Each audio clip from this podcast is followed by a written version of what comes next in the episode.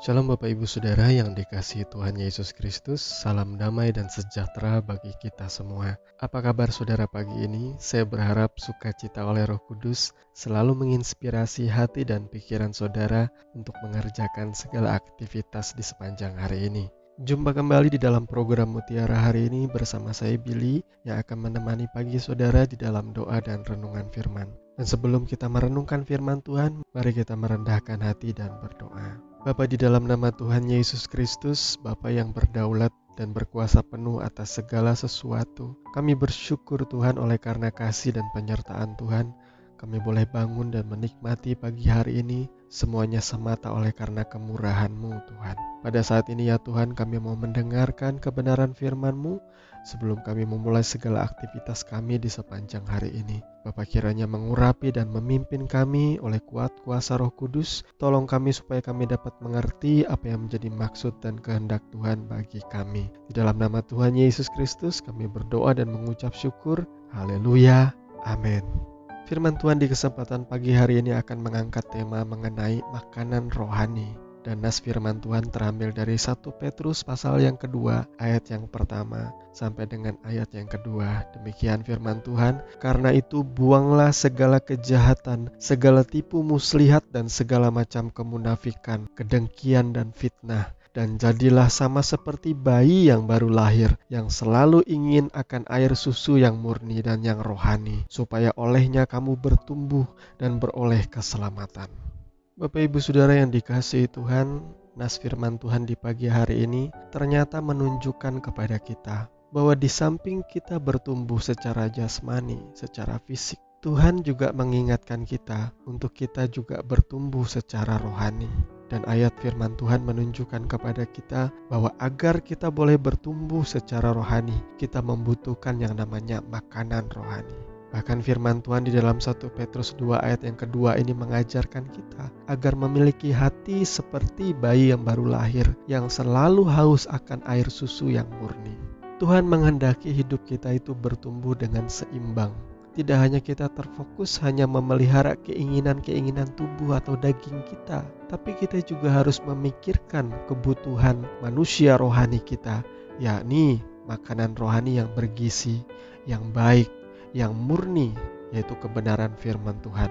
Ketika kita hanya berfokus pada memberi makan daging kita atau keinginan-keinginan kita, lambat laun kita akan semakin hari semakin serupa dengan dunia ini. Sebagaimana yang dikatakan oleh firman Tuhan di dalam 1 Yohanes pasal yang kedua ayat 15 sampai dengan ayat yang ke-17 berkata, Janganlah kamu mengasihi dunia dan apa yang ada di dalamnya. Jikalau orang mengasihi dunia, maka kasih akan Bapa tidak ada di dalam orang itu. Sebab semua yang ada di dalam dunia, yaitu keinginan daging dan keinginan mata, serta keangkuhan hidup, bukanlah berasal dari Bapa, melainkan dari dunia.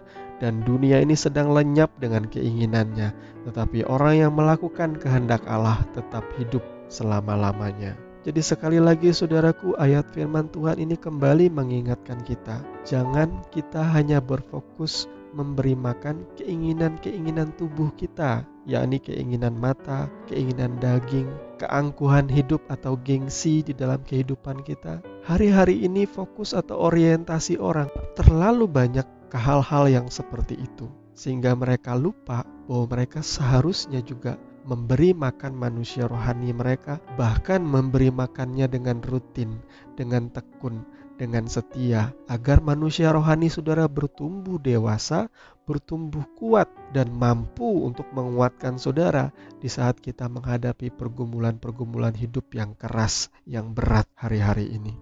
Saudaraku, seorang bayi akan bisa bertumbuh dengan sehat kalau ia mendapatkan air susu yang murni. Demikian juga kita sebagai orang percaya, kita perlu kebenaran firman Tuhan yang murni, yang sejati, yang tidak hanya menyenangkan telinga kita semata, tetapi juga yang berkuasa untuk mengoreksi hati kita di saat kita berbalik daripada Tuhan, yang menegur kita di saat kita hidup di dalam dosa. Kita membutuhkan air susu yang murni, kita membutuhkan kebenaran firman yang sejati. Dan sayangnya, jemaat Tuhan hari-hari ini mereka lebih suka mendengarkan khotbah-khotbah yang entertainment khotbah-khotbah yang dibalut dengan drama-drama musikal, khotbah-khotbah yang dibalut dengan stand-up komedi, atau khotbah-khotbah yang dibalut dengan pesan-pesan motivasi. Dan semuanya itu semata hanya untuk memuaskan telinga dan rasa haus jemaat akan hiburan. Di saat jemaat mendengarkan kebenaran firman yang murni, yang menegur, yang mendidik, mereka berkata, "Ah, ini terlalu keras. Kami tidak sanggup mendengarnya." Karena apa, saudaraku?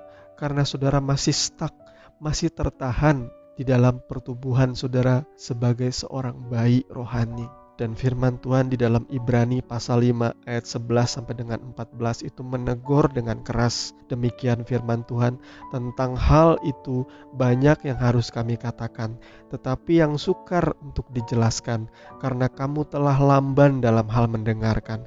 Sebab sekalipun kamu ditinjau dari sudut waktu, sudah seharusnya menjadi pengajar.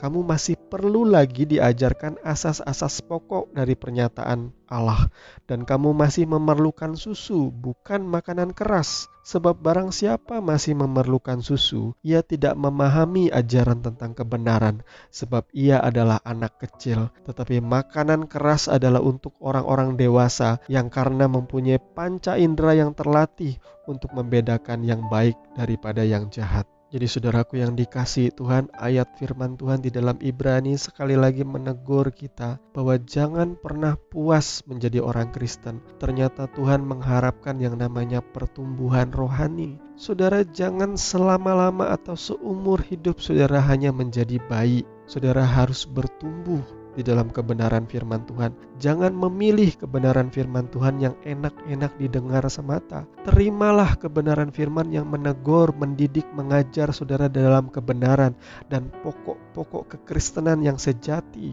Karena pada akhirnya nanti di dalam kitab Wahyu disebutkan bahwa Tuhan Yesus akan datang dan menjemput mempelainya mempelai itu adalah seorang yang sudah dewasa. Tuhan akan datang ke dunia ini dan menemui pasangannya yang dewasa secara rohani, yang sudah terdidik, yang kuat, yang siap untuk menjadi mempelai Kristus pada akhirnya. Dan ini merupakan sebuah peringatan bagi kita bahwa kita sebagai orang percaya mesti bertumbuh karena Tuhan menghendaki pertumbuhan yang seperti ini. Tuhan Yesus memberkati firman-Nya. Mari kita berdoa.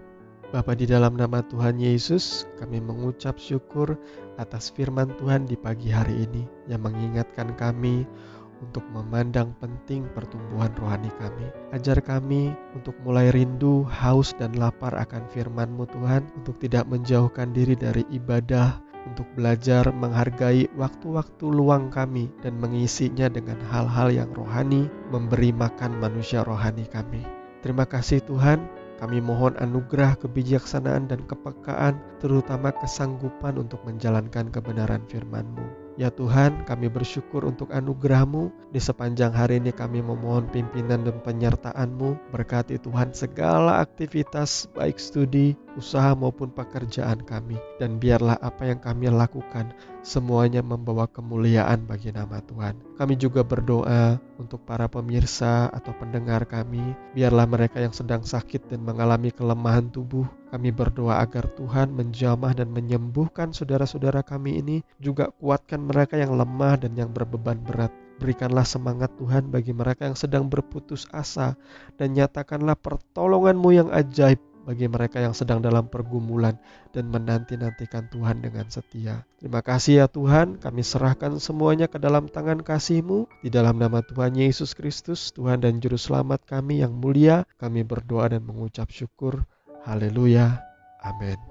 Bapak Ibu Saudara yang dikasihi Tuhan, saya percaya firman Tuhan menjadi berkat dan kekuatan bagi saudara semua dan Roh Kudus pasti menolong saudara untuk memahami kebenaran dan berjalan di dalamnya.